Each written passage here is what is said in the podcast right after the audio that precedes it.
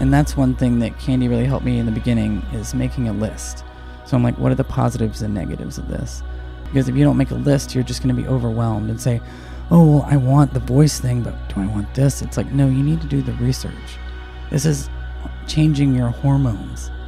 You know, you might see somebody on Instagram that you think that has gone through a medical transition in XYZ way, but you don't know everything.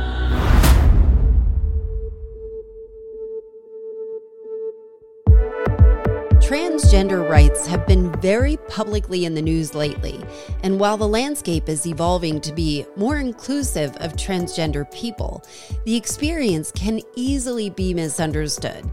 For instance, pronouns. For me, it still takes me a second to wrap my mind around they as a single person, but I'm in support. But more than that, I really wanted to understand the experience better. I mean, what does it really feel like when you don't feel like you fit in anywhere? Or that your gender assigned at birth just never felt right?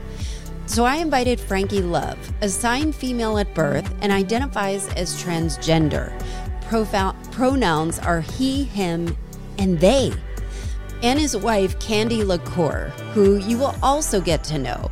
I was really taken back by how evolved both Frankie and Candy are independently and as a couple that practices ethical non monogamy. Yes, everyone, this was the most fascinating and one of the most insightful interviews I've done, and one that I think is really, really important. And I learned way more about the gender bending identities and how they can change and evolve. Frankie has really been fiercely advocating for transgender and queer rights, among many others. All right, I'm going to get right to it. And I will say if you want to learn more about my guests and or finding your place in the story of changing a culture, go to AllisonHair.com and get everything you need there. Here is my chat with Frankie Love and Candy LaCour. Frankie, would you mind introducing yourself? Tell us a little bit about your background. And I, I will say that what I'm excited about is you're going to be sharing your story of transition. Um, and we're going to be learning a little more about uh, what that experience has been like for you. So I'm so excited to have you. I think it's such an important story, too. Yeah, thank you so much. So, yes, my name is Frankie. I am an AFAB, so I was assigned female at birth. I identify as a transgender person and a non binary person. I previously have identified F to M, meaning female to male, and currently at my current stage in my evolution, as I like to call it, I don't really find value in the man uh, category at the moment, but I like being seen as masculine. So I would say my proper identify, you know, identification at the time would be transmasculine. And, you know, that can change. And that's the best beauty, you know, about gender. You can make it what fits for you best. I have so many questions about that. Of of of the evolution of identifying as masculine or non-binary at what and i think what's great about it is is is that gender fluid Yes. So it can be. So I always like to coach um, some of, you know, people in my life if they need, you know, assistance in that department. Sometimes I like to coach them and say, so do you find value in this? So if you say gender fluid, gender queer, non binary, any of these identifying, you know, names, if they feel good, if you're like, yes, that's me, that's awesome but if it doesn't feel good, then you don't say that, even though, you know, technically they're kind of very similar and they're under what we like to call as the trans umbrella. So the trans umbrella is like this big umbrella that all of these identities can be underneath, like genderqueer, non-binary, trans-masculine, trans-feminine, um, any of these identifying, you know, names. If you find value to it, you know, that is beautiful. If you don't, if you're like, that's not me, you know, if you think that, so I've had some queer youth say, I'm not trans, but I'm genderqueer, you know, and I'm like, okay, babe, This is so confusing. Right. Well, Yeah. So it, it doesn't have to be because it's Okay. simple, right? So where if there, you know, there's a cisgender person. So like you as a cisgender woman, so you're assigned female at birth, you find value in identifying as a woman. Yeah. And the way that you present is very, you know, a little bit more feminine, you know, for you, right? And so if you find value in that, just like my wife Candy, she identifies as a cisgender woman. She, she feels valuable in that, right? Or me, I'm not cisgender, to where I'm transgender. And sometimes in your journey, as I like to call it, mm. you find different, you know, pockets where you're like, that feels good. And then this can feel different. And if you give yourself permission to change and evolve, then that's okay. So, anyway, so with that, cisgender, you know, someone like you and like Candy, transgender, someone like me, and lots of other beautiful people in the community. Technically, if you're not cisgender, you're transgender. So, on the technical level, some of the queer youth like they they don't identify as you know as cisgender so they're technically that but however if they don't want to claim that name and identify that way they don't have to i'm like if you say you're purple you're purple mm-hmm. you know whatever makes you feel good in that moment and i can also relate to that because like i was saying earlier like i used to be like i am a man. And like when we would go out and I would get misgendered and I would just feel so I would just ugh, the gender dysphoria would just go over my body. And when I say gender dysphoria, that means that for me as someone that was assigned female at birth, the um, projection of society's views and their their look at me and they're like that is a female, that's a she her versus not seeing me as either and not giving making me have that identity. And so as a trans person, sometimes if you choose to medically transition, pre-medical transition, you have this time period of dysphoria that for me especially you overcompensate. So I was like, I'm a man, I'm this. I very much overcompensated and it made it where I was overly masculine in ways that's just not authentic. And then once I had top surgery and then was on hormones for a certain amount of time, I felt more comfortable. Hmm. And then I was like, oh, I can be a soft man. That's okay. Or a soft guy.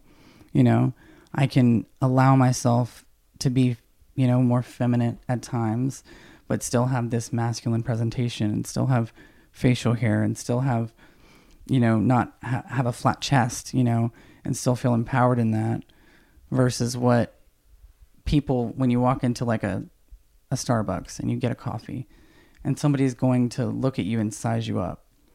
And as a trans person, sometimes you're scared. You're like, how is this going to go? And for this Wow. cisgender person, they don't even think about that Yeah. you know and i'm like okay you know and now with covid it's even different because you have masks on and everything so it's like even more confusing. But it's like going to the get your driver's license going to do um, anything medical you know just basics going to a dentist going to any of these places you as a trans person walking in there know that there might be a situation that somebody's going to misgender you or you're going to feel uncomfortable just by existing. I couldn't imagine what it might feel like to feel like wherever you go, you don't feel seen. Yeah. And, you know, everybody's scene, as you like to say, is different. So, like, for someone like me, um, I personally go back and forth because I used to be wanting this male presentation so bad. And then now I have it. And sometimes I like get this privilege, this like white male privilege. I was wondering, do you get treated differently? Oh, completely. And I'm like, oh my gosh. And I look around and I'm like, oh, I, I wanted this, but it's a very difficult thing to swallow going from female privilege to male privilege, especially white male privilege. Mm-hmm. And so what I try to do is utilize my privilege and use it for good, you know? What does that look like? So Uh, so I'm a barber. I have a barber shop, Head Canvas Barber Shop in Decatur. And um, for me, I have all different types of clients kids, queer youth. I have, you know, cisgender, transgender, all different types of folks that come and sit in my chair. And the education process for me, I think I get a lot of fulfillment in the cisgender male category because they can sit in my chair and, you know, treat me like a quote, like a guy, like a man. And sometimes, and I've I've groomed all of my clients at this point, so they know not to say this in my chair. right. But in the past, when I've worked at other barbershops and stuff like that, been in that setting, some guys just sit in your chair and they say these things to me because they think that I'm going to get affirmation from this like bro man locker room talk. And I'm like, mm, swerve. Hold on a second. What did you say? No, I don't want to see a picture of the girl you're dating. Nope. It, nope. I don't want. Did she give me? Did she give you consent to show that to me? I don't want to see that. And they're like, what? But I thought you were like one of the guys. And I'm like, nope. That's not how it is. And I'm also like trying to train them how to respect women and how to respect themselves in situations and not let the up, you know, if they were raised, especially in the South, with like, you know, a little bit of a toxic masculinity, mm-hmm. Um, you know, hold on top of them. Uh, so it's partially how they were raised in that way. However, you can't use it as an excuse. So why not try to push change in that department? Do you think we're in a good spot right now to be able to have that conversation in a bigger way? In other words, when somebody sits in your chair and you have an opportunity to kind of educate somebody, do you feel like we have a chance to educate people on a cultural level? Or do you feel like, God, we have so much further? I feel pretty confident about um, change happening because trans people previously to a few years ago, we were just a joke. We were just, um, you know, oh, that man in a dress, that woman in a suit, this, that. If you look at old movies and stuff like that, it's uh, queer people in general. We're just the joke. We're the punchline. And now there's more visibility, right? So now people don't feel like they're alone. And now that visibility saves lives. And that to me is my main purpose is to help prevent suicide. You The know, suicide rates in the trans community, especially for youth, are insane. And I can see why. I can see why of feeling like you don't belong anywhere. And not that you don't belong anywhere, but you're not made to feel, or at least the, the culture, the society is not set up to allow you to feel like you've got a place. And that has to be devastating. Yeah, ignorance, um, honestly, a lot of the time is the problem because people are just not aware of it. You know, my parents, for example, you know, I grew up in the South in, you know, very small town in Georgia, and I, you know, didn't have the space set for me to be myself. And my parents, it took them, you know, it's now been like 17, 18 years since I was outed. Anyway, fast forward to now, they're supportive, but back then they weren't. When you say outed, does that mean that you were not choosing this? Yes. So I did not choose to come out when I was 16. I was outed uh, at the time as a lesbian. And um, it was in, you know, uh, 2006, 2005. Did you feel like a lesbian or did you feel like that was the proper word at that time based on just access to information? Yeah, so exactly. So that's a great question. So at the time, I felt very empowered in that identity. And so that's a good thing to bring up too, because sexuality and identity are 2 totally different things. Yeah. So a good way to think about it is who you go to bed as. That's like your identity and your gender. So I go to bed as Frankie, transmasculine, queer, pansexual person, right? Who you go to bed with that's your sexuality that's who you're attracted to so like people group them together a lot and it is the lgbtq plus community but if you group them together and th- assume you know what i mean if the trans person is trans that doesn't mean that they're attracted to the same assignment at birth as they are right mm-hmm. so putting those together and separating them also like seeing the difference in it you know what i mean because a lot of people literally think like, oh, you're trans, especially trans women. They assume they're quote gay or they put them in this category, and then they also put people, trans people, in this pedophile category, which is just wild to me. And that's what Why would that be the case? because it's ignorance. It's if you don't surround yourself with it. Right. Like my parents, like I was saying earlier, like I have shown them and I have helped them see it and I've introduced them to the community. I've taken them to gay pride. Hmm. We've done all the things, you know, to where if my parents didn't have me as a child, like they would never be, you know, exposed to this kind of stuff. Like I was like the president of the GSA when I was a senior in high school, you know, and I was like there was like five of us, you know. And I was I was so I was an activist back then, you know. Mm-hmm. And it was in a small town that like I remember putting up signs for the GSA and putting up a sign and then this football player walking What is by GSA? Gay Straight Alliance. Okay. So it's not as inclusive back then because we didn't Right. have the language Yeah, for yeah. it, right? So this football player like pulled the sign just off the wall and like called me like a dyke or something like that. Hmm. And I, you know, at the time was so like, ugh, I was not as confident. Were you bullied? Did you feel like you were bullied back then? I felt like I was bullied until like my senior year, um, uh, when I was, I know, let's see, my junior, my junior year. So my junior year is when I was outed, and I, it was because I was dating one of the, you know, a popular girl that was like quote straight at the time, and so then people thought it was cool, and, then, and I was like, oh, cool, that's convenient, but up until then, nobody knew who I was, you know. And then now I have like people on Facebook that are like, "Oh my god, I remember you in high school," and I'm like, "You didn't even like look at me." Mm-hmm. So don't try to. But for me, I try to be the bigger person and say, "Yeah, how are you? I'm doing great. Mm-hmm. Have you met my beautiful wife, Candy? Mm-hmm. Oh yeah. Have you been following what's going on in the world? Cool, because we're trying to make change. Mm, I love that. So I know you said that you were outed at that time. Tell me what life was like. You know, as you as you, it sounds like you've gone through a lot of iterations based on what was available to you, the words, the Right. language, the communities, the support, the resources. What was that like for you?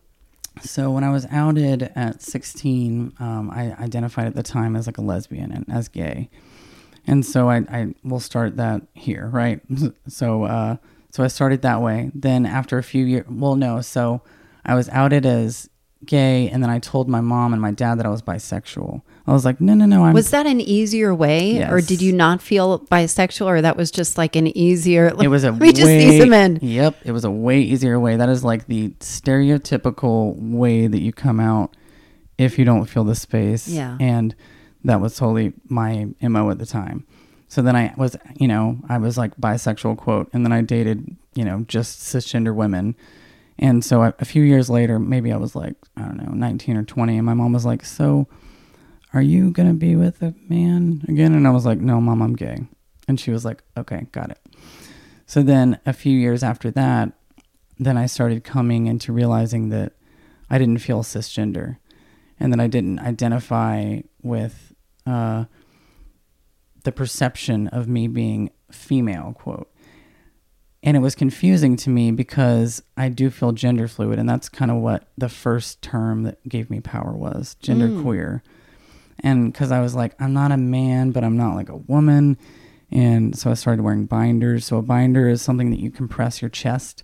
So you're like, it's like a big, you know, it's like a sports bra that's like a larger sports bra that goes over your chest and it flattens your chest to make it where, What did it feel like to wear that? oh my gosh, so. Was it euphoric. empowering? Oh my gosh, that's gender Huh. euphoria. I remember looking at myself and like touching my chest and being like, oh my gosh. And Candy knows like the first time that I ever taped my chest with KT tape, that was the first time that I looked at my chest. And right now I'm touching my chest right now, which is I've had top surgery. And I remember touching my chest and it was flat. And I could have a button up shirt and just unbuttoned a little bit. And it was so cool. And I just, to have that moment, I remember thinking, like, I want this, but does that make me have to be in this other category? You know? And so that is what helped me cultivate myself in knowing that I am gender fluid in all the ways where if some days I feel more masculine, that's great. If some days I feel more feminine, that's okay. And makeup and hair and clothes, they're not, those are just clothes and makeup and hair. It doesn't make you XYZ if that's not what you want to be. However, if you find value in it, if like I can help, I can cut somebody's hair and give them a, you know, gender affirming haircut where I cut somebody's hair that had longer hair, it wants it to be short, and then I cut their hair short and then they look at themselves in the mirror. Like I remember. You could probably see that. You could probably spot like, I nailed it. This is this is how they feel inside. Right, because I can relate to that too. Yeah. I remember touching my chest that first time, and I was like, "Oh my gosh, this is like this feels right," you know. And my journey is not everybody's journey, you know, and that's like important to know that you know medically transitioning doesn't make you trans. You know, you don't have to. It doesn't? No, you don't have to. So if you, as a transgender person, don't want to medically transition, meaning taking taking HRT, meaning um, testosterone for someone Hormone like me. replacement therapy, yeah. Mhm. So for me, as a assigned female at birth, I take testosterone, and people that are assigned male at birth, AMABs, they would take estrogen if that's something that they wanted. So if they wanted something physically different in their body. However, you can be transgender and identify that way without medically transitioning. And that's important because people don't always want to do that. Like I know trans guys that have been on T for 15 years and they have not had top surgery. You know? That I got. I thought you meant medically transitioning and then you're not a trans when you have medically transitioned. No, no, no. So let me rephrase that. So you don't have to medically transition. Yes, that part I know. Yes, Yeah, yes, yeah. yes, yes. Yeah, yeah. So that's sorry for the confusion. No worries. Yeah. So yeah, just saying that like because a lot of people um once I started medically transitioning, they started taking me more seriously. You know, and Was that frustrating? very. And that's that's part of it, you know, where like now people can put me in this male category. And before like I was like, okay, no, I'm using he pronouns and then they would misgender me and now I use he he they. And for me he feels good. It's not she. I've never really wanted she, but I'm leaning really into they right now because they makes me feel really seen. Hmm. Because sometimes my presence makes people uncomfortable. And I have had to learn that. And it's not because of me as a person, it's because of me looking the way that I do right now as a white male passing person. You know, example like in a lift, right? I've been in a lift with someone and you know, we're wearing masks, of course, and it's you know, a safe environment and the I remember this uh, it was like a black woman and she was really sweet and I remember trying to out myself in a way like, you know, casually. Do you feel like you have to do that? Like you have to kind of affirm who you are? Or like if somebody is looking at you like confused, do you feel like you have to go out of your way? I mean, uh, the confusion. I'm like, okay, it's working. I love that. Yeah, if I Mm. You if like I- that, okay. Mhm. I like. I've been confusing people since I was like 15. My mom's always like, no, but it's uh, okay. No, right. okay. right. So the confusion is fine. Um, it's the assumption that I am like a white cis dude. You know, I, I like the visibility of being a trans person as a trans masculine person. And so when I feel like my identity is erased in that way, where they're just like, oh no, you're now cisgender. And again, some trans masculine and trans men like that. That's what we call stealth. If you want to be stealth and you want to go in society and feel safer mm. and be in a, you know, that makes you feel affirmed, that's good for you. I'm happy for you. But for me, as Frankie, I find so much value in being super loud about the fact that I'm trans mm. and letting people know because me letting people know is showing other people that they're not alone and that this is okay and that I'm existing. I'm, you know, thriving. I'm trying to do everything I can to help the community. And so that's my choice. I choose to be in this position. So if I get hate on Instagram or on social media or in person, Do you get hate on Instagram? Not as much anymore, um, but occasionally it happens. But Mm-hmm.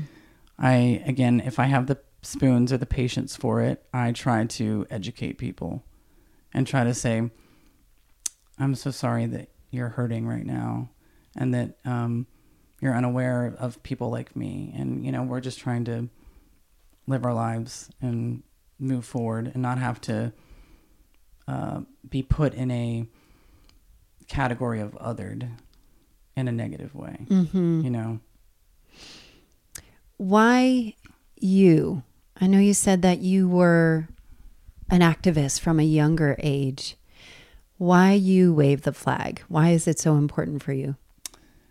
I think it's important uh, for me personally in the South, uh, growing up in Snellville too. It was just like there was only you know a few of us, and once I was outed, I was kind of like, well, shit, I'm here. Okay, I Right. guess I'm already out. Everybody knows I'm like the gay, you know, and so I felt um, like I had a a purpose, I guess, and even at a young age, even at a different time, before social media, Yeah. the MySpace days, you know, back then, like it was before we had our phones up in our faces all the time and we can just see people on our phones. It was it was a different time and acceptance was different. And people um, you know, just being queer, just literally being gay, a lesbian, bisexual, you know, it- just in this category back then was, you know, just so intensely offensive to people. And trans people, we were still all the way over here Mm-hmm. because people just for it was almost like we weren't there because we weren't being shown. And so people are like yeah lgbt yeah. It's like lgbt we're over here. Mm-hmm. so the community and the disconnect with that we're trying to merge these communities together and also see the value in it as a community. So that way we can make actual change and make people see that you know the reason why queer people are trying to be extra loud right now. We're not making up new terms. We have actually found we've actually know the language now. Like how beautiful You have a that? language, yeah. it's so beautiful. Like i remember looking on instagram you know 10 years ago like and seeing androgynous people and like being like oh my gosh. Wow.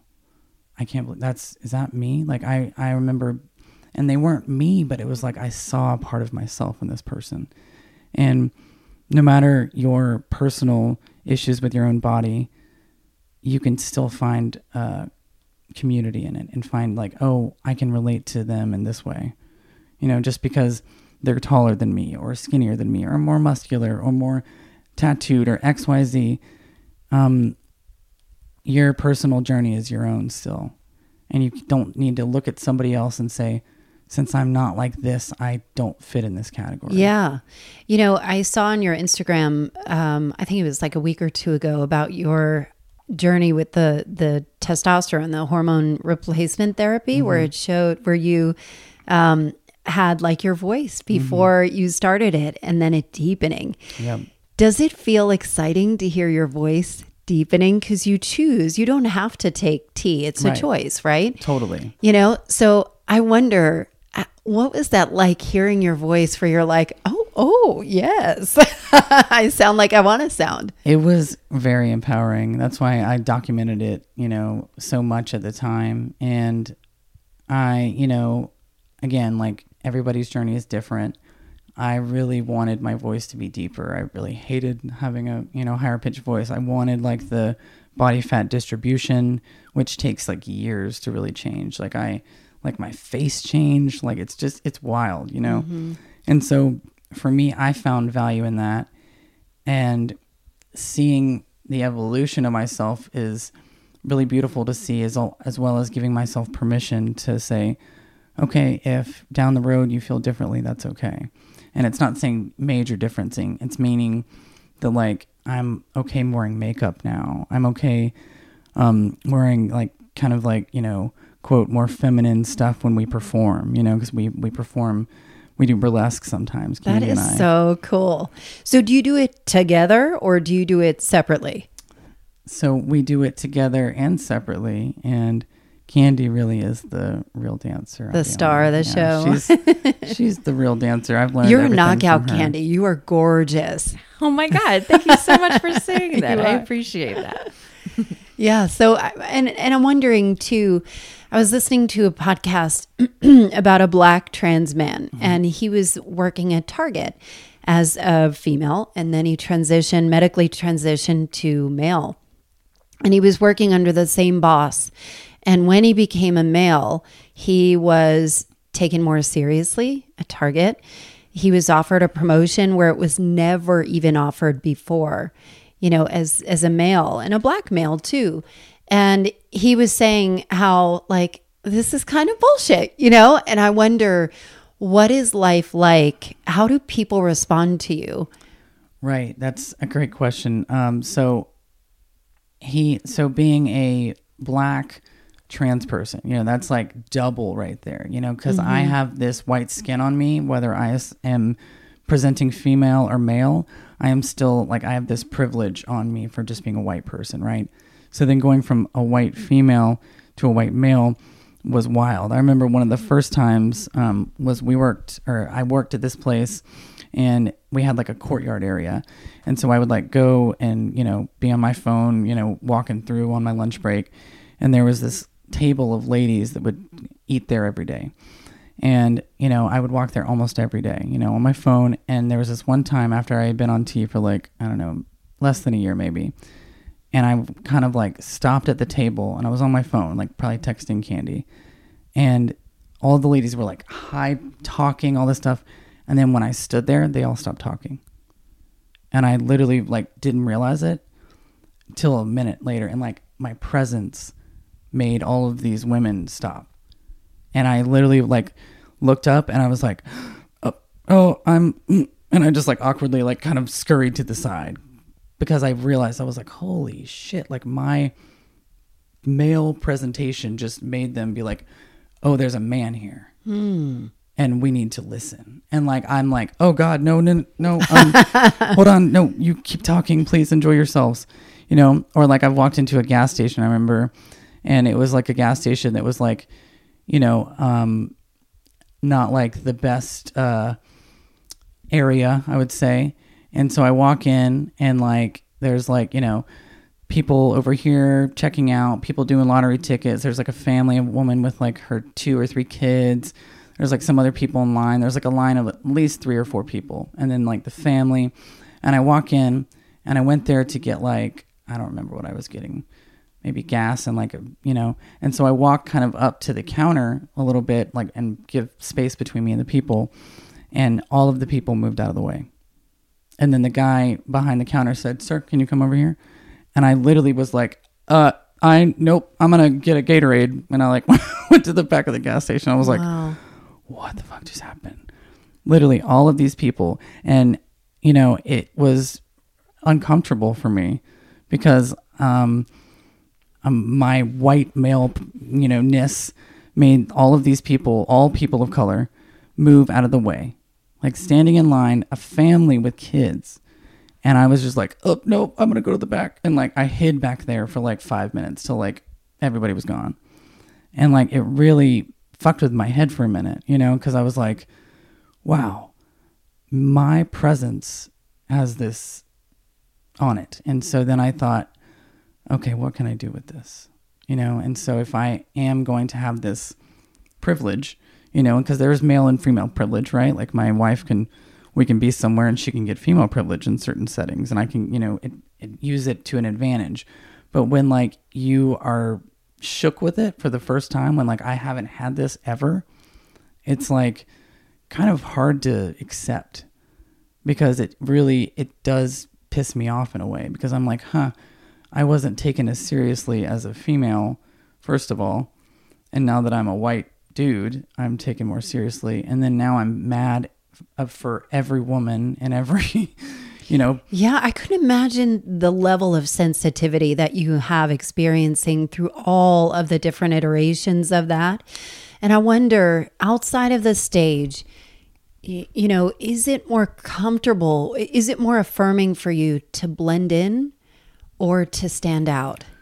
So I would say it depends on the setting. So mm-hmm. we, um, Candy and I, we eloped um, in 2019 in Jamaica, and Jamaica is not a very LGBTQ, you know, welcoming. Why'd you pick there? We picked there because it was kind of a last minute thing. The place that we were supposed to have a small wedding fell through, and then we are like, well, we'll just go and have a weekend together. So that's kind of what we did in the hopes of having a ceremony in 2020. Then 2020 happened. But anyway, so we went, and when we were there, I'd had top surgery. So I had had, you know, my chest, a double mastectomy, taken, you know, my chest down, and I had scars. And I, at the time, I was wearing silicone strips over the scars Yeah. to protect it from the sun.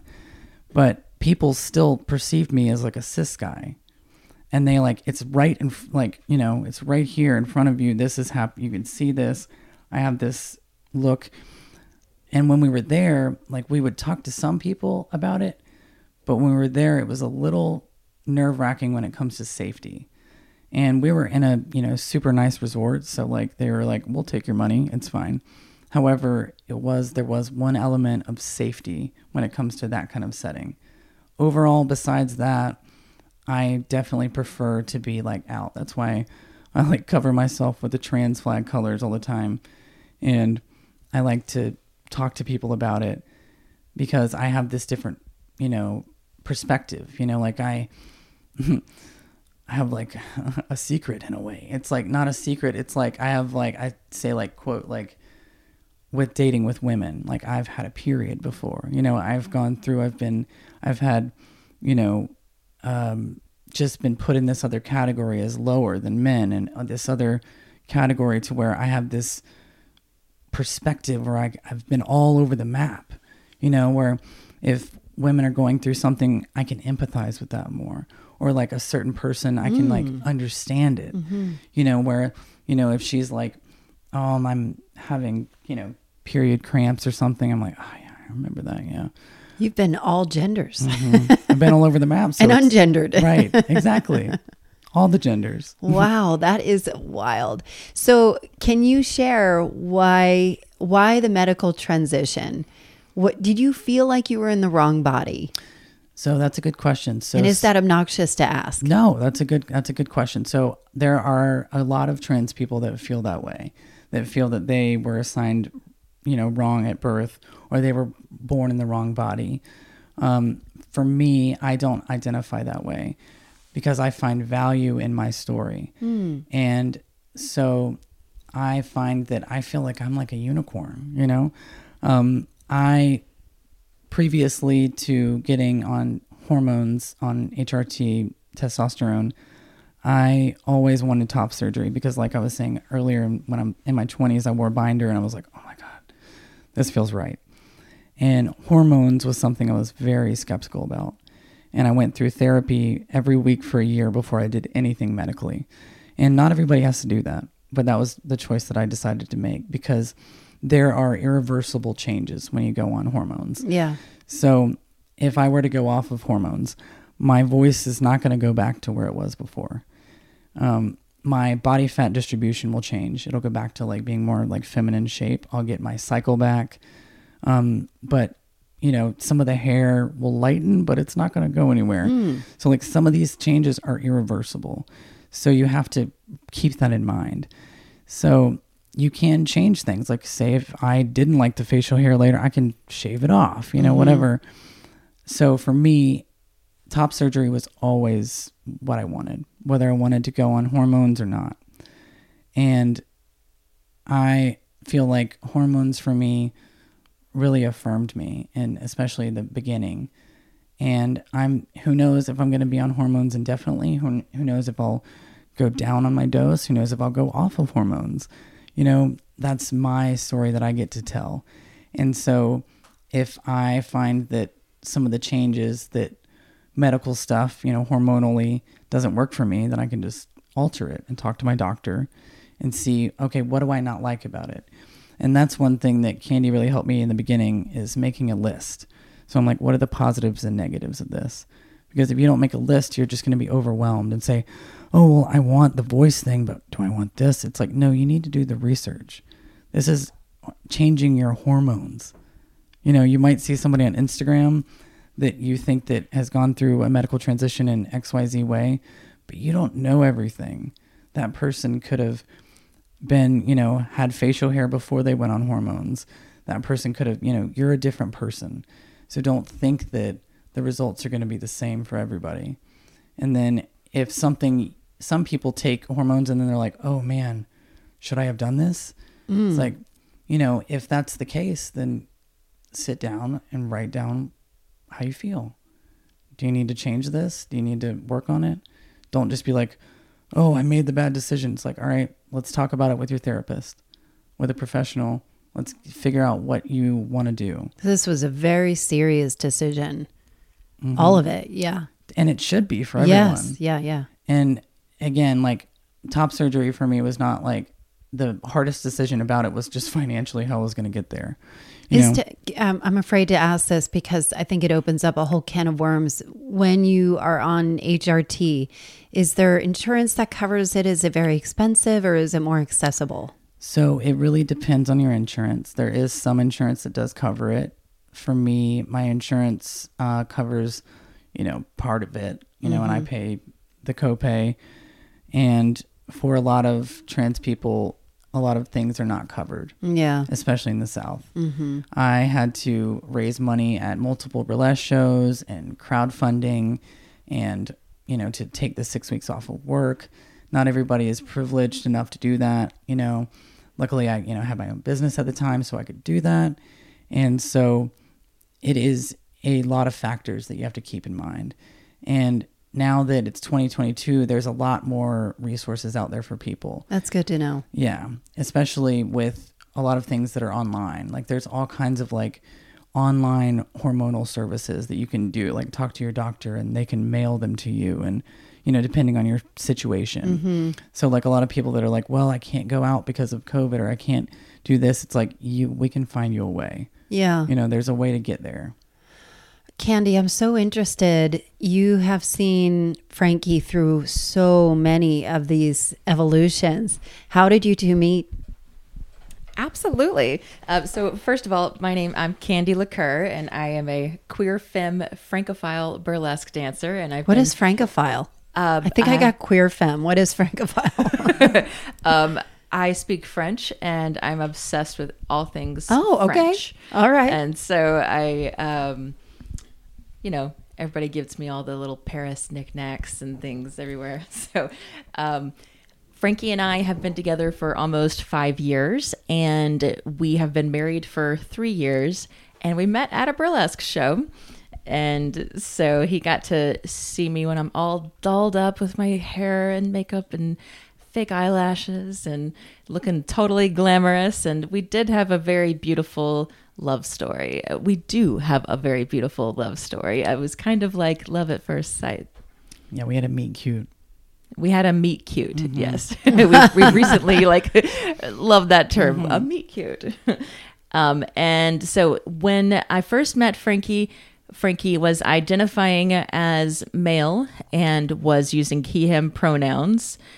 Um, however, he had not yet started the testosterone hormone therapy. He had not yet had his um, top surgery, which is the like double mastectomy, chest mas- masculinization, and um, the legal name change to change his name from the feminine name that he had been given at birth to his chosen name. Um, so I was a part of the journey for all of those steps along the way, and it's very clear to me what what a good positive journey this has been for him mm-hmm. and that he has been given the freedom to pursue his gender exploration without having to meet someone else's standards or norms or box of what a gender is going to be like, or without thinking that, uh, well, if I transition from the gender that I'm showing to the gender I want to be, is my partner still going to love me? And so having a strong support system that will still stay by your side throughout that journey has been a key component to what I see for trans people uh, feeling like they can properly move forward and not be stagnated because they're they fear retribution. What was that like for you? You know, of, of what you wanted? Were you afraid or, you know, like it sounds like you were in a supportive position. I don't know if you have experienced this before or supported other people. What was your journey like? That's a great question. And so I, uh, Frankie is the first transgender person that I have ever dated.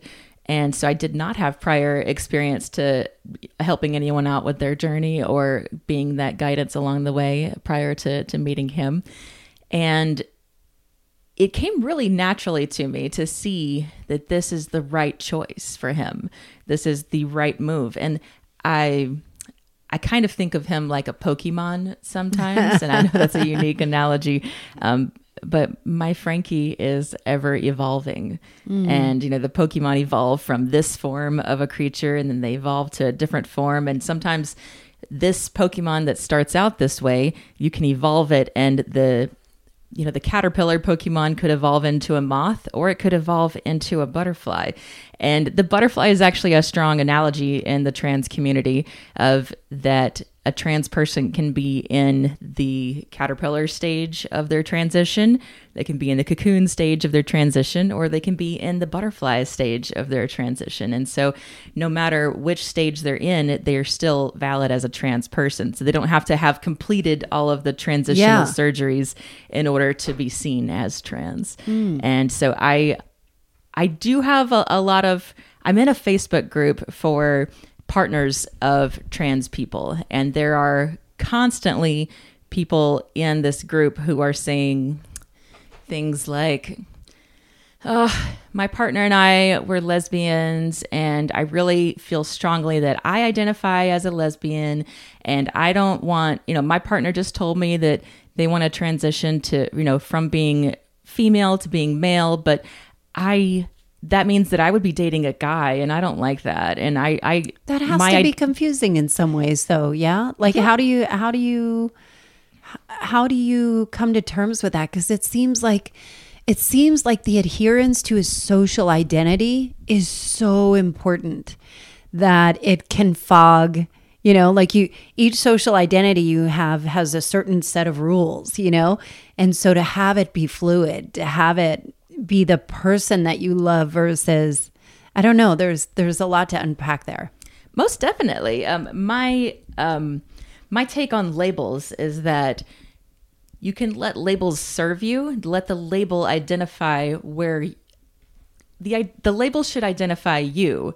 You shouldn't change yourself so that you can fit with what is on this label. Mm-hmm. And so, if you identify as a lesbian, that's fine and that's perfect.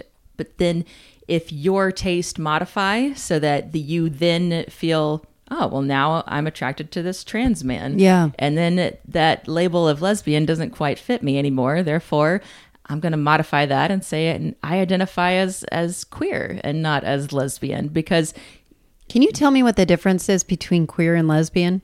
Absolutely. I, I don't know what I, I don't I, i've asked gay people what queer is and they're like i really don't know so gotcha uh, so queer being more of the umbrella term for the entire lgbt community okay. and then having under the queer umbrella you can be like gay yeah, yeah. lesbian bisexual transgender pansexual any of the separate labels the same way that trans being an umbrella term where under the trans umbrella is the non-binary or trans masculine, trans feminine, F to M, female to male, uh, MTF, uh, male to female, and so all of those are under the trans umbrella, where um, that's the gender identity spectrum, and then where the sexuality spectrum falls under the queer umbrella. Okay. And so instead mud. of identifying got it, got it. as one sector under the umbrella, I can identify as queer, and that's the umbrella term. And therefore, I can switch between the different identities fluidly and not have it mess up with an identity, a label that I've attached. I think that a lot of times people attach themselves to a label and then they stick to that label even if um, their tastes change instead of letting the label reflect who they are. Do you think they, that's a big challenge in the culture, in the community? It can be, yes. Um, the fluidity. That being attached to the term lesbian or you know someone in my shoes someone who is um, partners with someone who um, you know, Frankie never identified as female during the time that I have been with him. Um, however, some people do. Some people are in a relationship with someone who identifies as one gender, and then during the course of their relationship, uh, that person is going to change their gender. And if you still love that person, and it's Frankie is is the same person. He's beautiful, and he even flourishes even more. And so, as someone who loves him, to see him being able to flourish in his full self by having this gender euphoric gender expression that is a beautiful thing and I, I only want that kind of comfort for the person that I love. Was it was it were you scared that it would change? I the dynamic of your relationship. I feel like it is very common for people to be scared and I feel kind of unique in that I was not scared that Frankie's going to transition and I'm not going to uh, be attracted to him anymore. You know, if I, because I know that I know how I felt and I mm. know that my attraction to him was not isolated to I'm attracted to his chest. And if he loses his chest, then I'm no longer attracted to him. That was not the case at all. And so especially when you see how much pain having a chest gave him back when he had a chest. It was very psychologically damaging to him. He had a lot of moments in our relationship where he had to change his clothes like five times because there was a, a, you could see the curvature of where a chest would be even though he was wearing a binder and and holding the girls down really tightly with being bound. But then if he saw any kind of curve in the mirror, then he would just feel so defeated and go and change his clothes again. Or it would be in the middle of summer and it's super hot outside, but he would still wear a leather jacket because he didn't want anyone to be able to see that he had a chest. Mm. He wanted to be seen as masculine. And it was it was hurting him and causing him a lot of psychological harm to have that chest. And so by eliminating that, that didn't changed the way that I love him. Mm. You guys have a really beautiful love story, at least what I can see on Instagram.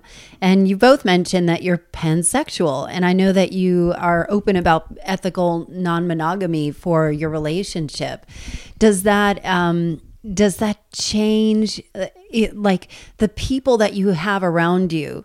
I imagine that they have to kind of be supportive of all of this, you know, and be as open minded as that. You know, like you guys have this beautiful love story, but there's more. There's more to that. Is it is it about uh, um, redefining love?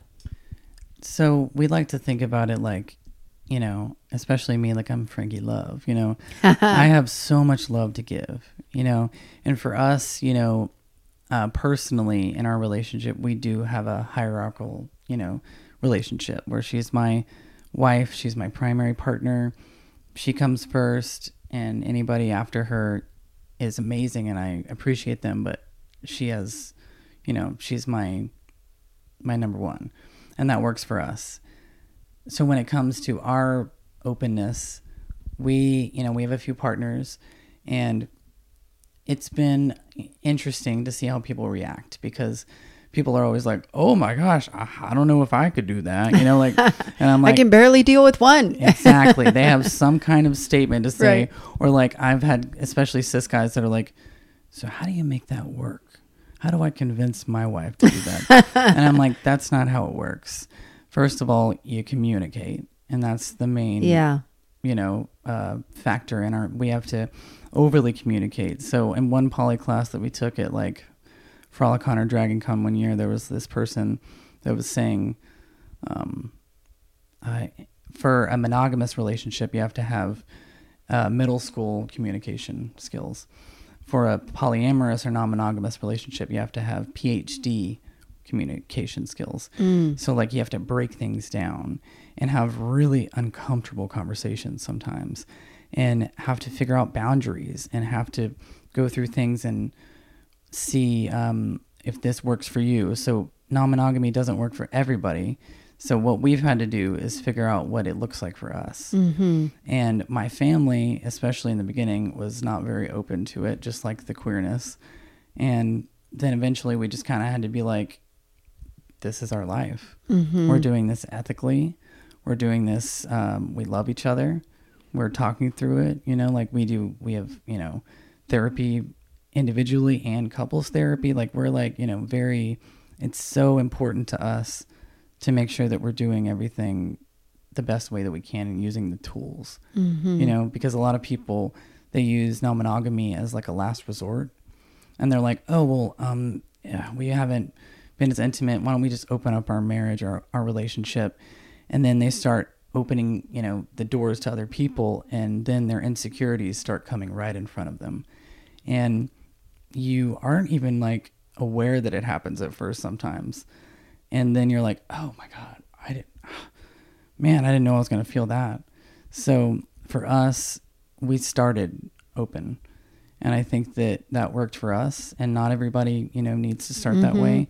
Not everybody has the relationship that we do, um, and the communication skills that we do. Uh, so I, I think that having more love just makes us love each other more and just like seeing the value and like if somebody can take care of her, you know, especially if I'm unavailable, you know, if I'm doing XYZ and then she's taken care of, then I need to see the full value in that. And that's just amazing. That just means we've got a bigger village. That's what it seems like. It seems like it's born out of love, not out of I'm not happy, I need more, you know? Like it exactly. it seems like um a more inclusive arrangement. Yeah, my mom, I remember before we got married. How did you convince your parents of all of this? Yeah, she was like, but why not just, y'all are getting married. So why not just you and Candy just be, to, like, can you just, and I'm like, mom, this is our relationship and this works for us. Was it important for you to share this with your mom and not keep it under wraps of just, this is our life? Uh, I'm pretty open with my mom at, at this point in my life too, because I think there's, you know, education in there for her and vi- visibility. Yeah. And helping to just unstigmatize um, queer people and non-monogamous people and seeing, oh, we're doing it ethically. Yeah, we we get tested. We you know all the all the safe and ethically is is open communication mm-hmm. open it's it's respectful there's no uh you know there's no malice mm-hmm. um or it's not cheating you know what i mean it is uh and it, and it sounds like you're doing it responsibly as well right with the larger question of you know where is my place in changing the culture i yeah. feel like our place in changing the culture is to destigmatize mm-hmm. the gender norms and to destigmatize the uh, the the thoughts about non-monogamy. And so I like to think that I, am not going to hide or apologize for anything if it's not wrong. And if I don't feel like the ethical non monogamy that I'm practicing, I don't feel like any part of that is wrong. And so, therefore, I shouldn't feel like I have to hide it. Mm. I shouldn't feel like um, in front of certain company that I can't mention that I have a, a girlfriend in addition to my husband, and that there's nothing wrong with that. It's not uh, you want to get rid of the taboo status because you want to project the environment and the um, the kind of levels that you want to see in the world. And so mm. it's it's not going to happen unless you make the change on the small level and and keep making a difference small little by little. I think I've seen more and more of ethical non-monogamy than I ever have before. There are communities there. Um, I have done shows kind of addressing it as well, where I just think I just think everything is kind of being broken down and rebuilt in a different way. I just hope I just hope, you know, I, I, I think about your parents living in a small town, rural Georgia, where, you know, kind of deep seated in, in those Southern, very binary kind of roots. And I, I wonder how, what do you think helped your parents accept you as you needed to be accepted? Because I know you said it was a process and it was hard. I think that it was like you said, a, process, and there's been evolutions of that as well. And I think that meeting Candy and being with her, she really helped motivate me communicating to them how important it was. Like, I would get misgendered by my parents in the beginning a ton. And at first, you know, we were just dating. She was like, okay, I'm not going to like talk to your parents and correct them. And then after a while, then we were engaged. And she was like, your dad can't keep doing this, you know? And she would correct my What did that look like? What was misgendering in in this in that case? So he would use like my dead name so that sometimes in the Is that what you call a dead name? So Okay. in the community, sometimes that can be like your previous your Right. given name Yeah, yeah. versus your chosen name. Yeah. And so or your legal name you know if you will. And so he would dead name me and misgender me using she her pronouns. And at the time especially i was like super he him not open to he they or definitely not she. And so it was hard. You And- never liked she. no. Never liked it. i mean which which is interesting because i feel the more i'm coming in my journey the more occasion i never really get misgendered that often anymore. Mm-hmm. it's very rare. On the phone i get misgendered more than i do anything which Hmm. is like i'm like uh you're cute.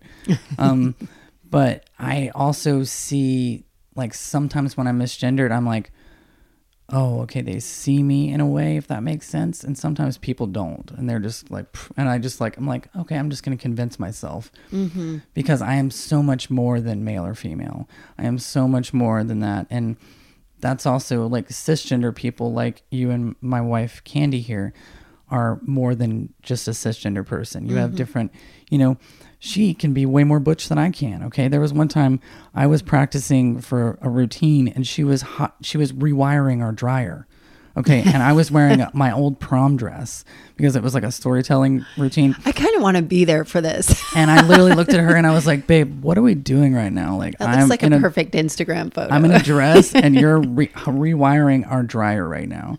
So it's like breaking the norms of that too, to where like when we're seen in public, sometimes people just assume that like we're a cis couple and they're like, oh, but does she know that he's gay?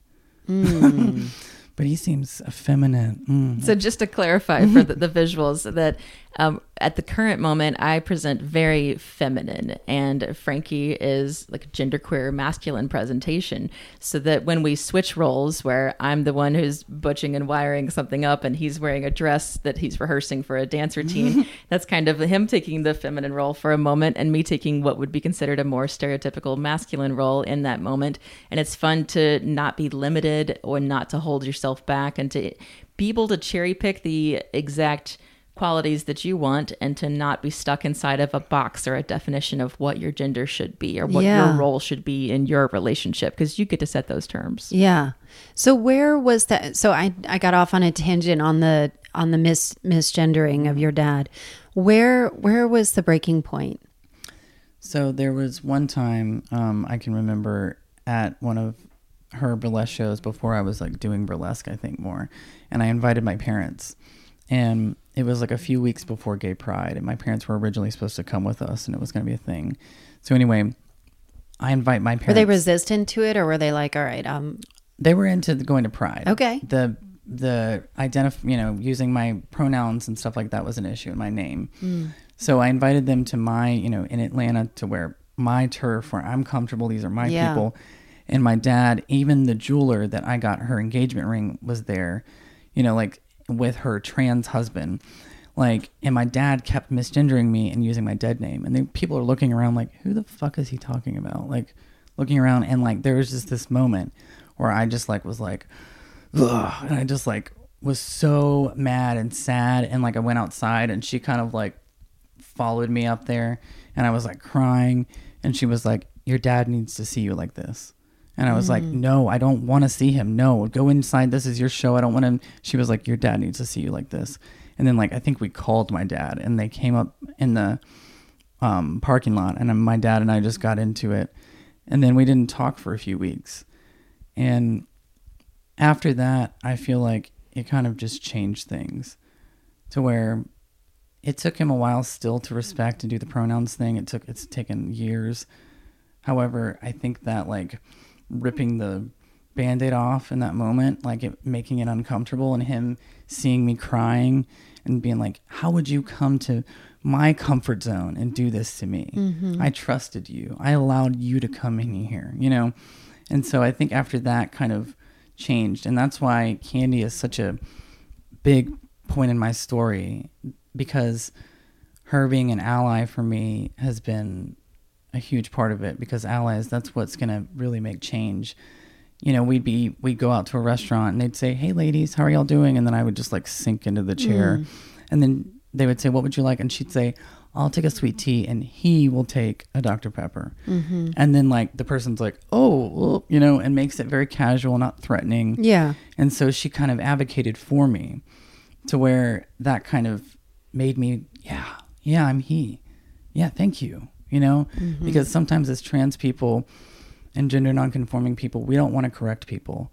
So if somebody misgenders you or uses the wrong name, sometimes you're just like, I'm just going to put up with this because I don't want to have to deal with it. Oh, I'm sorry. Oops. Oh, I just assumed, but I'm sorry. I'm making this about me now. Ugh. Mm-hmm. Versus like, if I misgender somebody, the best proper way to respond, if you, so say I am talking to Candy and she misgenders me or someone else, right? And the person says they, them, and she would say, thank you, they, them, move on. Mm-hmm. You thank the person, oh, thank you, I made a mistake. Great. Yeah. Moving on. And even me, an activist, a trans activist in the community, I'm not perfect. Sometimes I mess up people's pronouns. And I even, I've done it like one time recently and I was like, oh my God.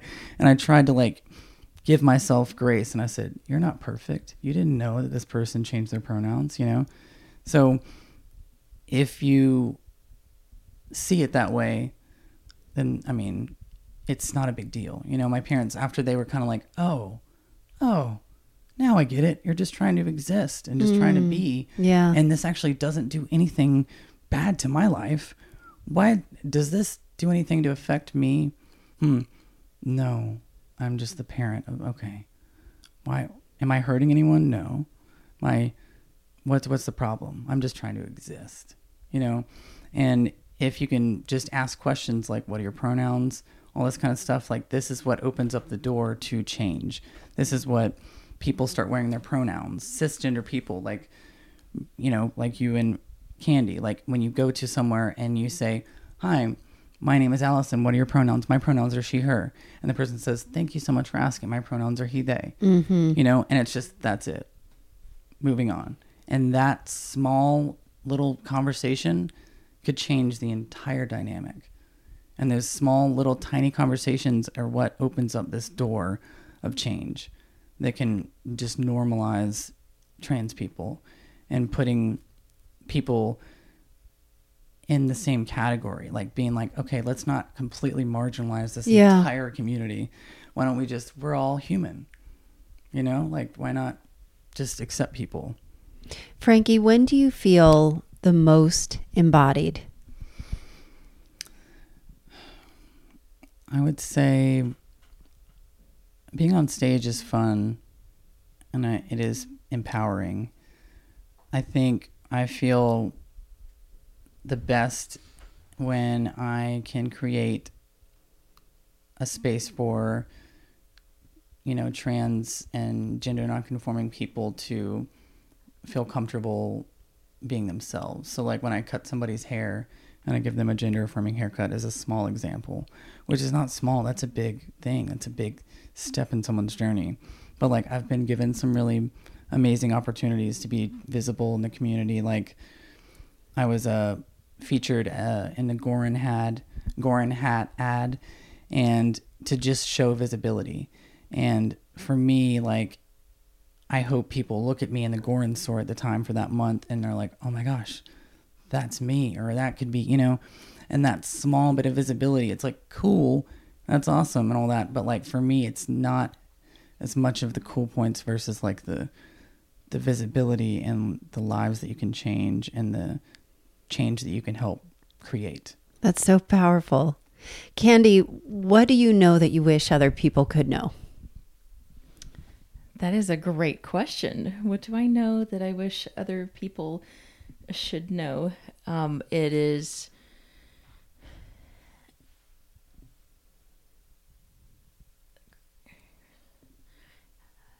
I'm blinking right now.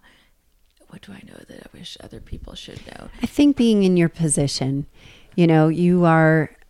There aren't a lot of. I there aren't a lot of. I don't know. You know, like it, you have chosen a path and fallen in love with somebody that not everybody has that opportunity to do that, and you've supported him throughout a, a really big arc of a journey. You know, from your position as an ally, as somebody who's married to a trans person, what do you know that you wish other people could know? I wish that other people could know that loving your person throughout their entire journey is possible and you don't have to put your person into a box so that they stay into a category that fits with the box that you've put yourself in. Yeah. To be open to evolution, to be open to modification, to not let the labels keep you in a box, but let the labels describe you wherever you are on the current journey. And don't be afraid to modify your labels over time. And um, just to base your decisions in love. And if if you're trying to make a decision and then if you think about the motivation for your decision, if your decision is motivated by an insecurity, then that's not the right decision. You know, I don't want you to transition mm. because it would make me feel insecure about my status as a lesbian, you know, or um, I don't want to use he, him pronouns for you because then I would have to open my mind up to think that, that there's something outside of the box. Those are decisions that are based on an insecurity. And so if if your decision is based on insecurity, then you need to reevaluate your situation and overcome your insecurity, challenge yourself to overcome that insecurity instead of holding people around you to um, to fulfill your insecurity, and that goes with non-monogamy as well. Um, that um, instead of thinking that person is only going to be together with their one partner, and that if you open that up a little bit more, does that does that make you feel insecure? Yeah. Well, then challenge your own insecurities because there's nothing wrong with people loving multiple people. You can love your siblings, you can love your parents. Love is infinite, time is finite, but love is infinite. And so when you don't restrict love because of your own insecurities, that I think is really powerful for humans in general, you know, because the, I think from a humanistic perspective, to love somebody as human, but to be confident enough in yourself to love yourself enough um, to be able to do that, that's freaking culture changing. What about you, Frankie? What do you know that you wish other people could know?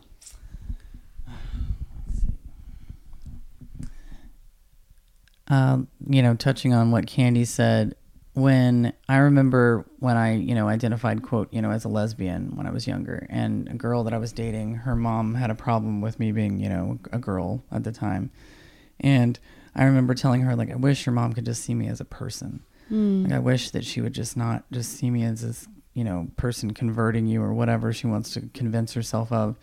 And you know that was something that like i didn't even know in hindsight like oh man that's uh, foreshadowing if you will being trans.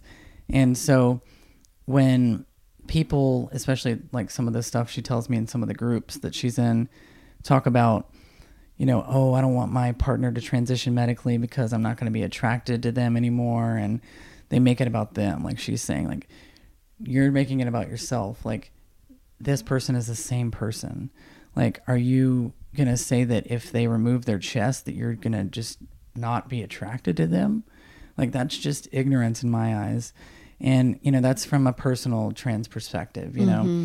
So and I've also been with, you know, the girl that I was with before her, like was like, No, please don't get top surgery. Like I love your chest, you know, and really was excited to be holding on to that lesbian lesbian identity and just didn't see how ignorant that was, you know, to be with someone like me and continue to be with me and say, no, I'm not going to use those pronouns. No, I'm not going to do that. And so, with that, if people would just open up your mind a little bit and say, Am I trying to leave this person because I'm insecure about this, or am I just trying to leave this person because we're not compatible and I'm just using this as an excuse? Hmm. Or what's the reasoning behind it? Sounds like a deeper self journey. Exactly. so like it's probably something deeper, you know what I mean? And later on in life, you might be mad at yourself because you'll be like, "Man, now 5 years later, I in hindsight had this friend that told me about this kind of thing and now I'm like, "Man, I was a really big asshole to this person that I was dating and we were really compatible, but I was just ignorant at the time." And they're actually the same person even though I was just unaware that they're not going to change completely. They're just going to change presenting wise, you know? So if people just see that perception, even as a person of a friend or family, um, you know, your family member, your friend is not going to change. That's the same person. They're in the same skin as they were in before. It's just going to be a little bit changed, you know, and a little bit more comfortable for them. So stop making it about yourself. So, how can people find you? So you can find me on Instagram at Every Head Is My Canvas, and uh, my website as well, everyheadismycanvas.com. And for me, I am Candy LeCoeur on Instagram. And so that is C A N D I underscore L E C O E U R. And uh, Frankie owns, is the owner and head master barber at Head Canvas Barbershop. And so you can look at Head Canvas Barbershop on Instagram as well. And I also produce a monthly burlesque show. It's called the Unwrapped Burlesque Show at My Sister's Room, which is the only standing lesbian bar in the southeast at this point in time. and so come out and Is that us. right? That's Yeah. correct. Wow. Yes. That's embarrassing. Right. It's the South. You know what I mean? well, they've shut down over time, unfortunately. So um, you can come out and see us perform burlesque and then follow us on Instagram and then to see when we're performing and to see whenever we're doing any presentations and to follow along. And I think even your Instagram accounts are really helpful for an ally and somebody like me who does, you know, who's not in that world. Um, but even just to understand and be more supportive, just for an education perspective. So I thank you both so much for being here. It was such a pleasure. What a joy. I'm so grateful to Frankie Love and Candy LeCoeur for sharing their stories. Sitting with them both, I felt so much love and hope, not only for each other, but for humanity as a whole. It was really something to behold of somebody that really, really embraced love. And I loved how they were both advocating so fiercely for the rights of the transgender and queer communities. You can find their contact info in the show notes, and I'm so grateful to them both. In the meantime, if you want more culture impacting stories like this and straight up confessions from me, go to AllisonHair.com and get in touch. Thanks for listening, and I'll see you next week.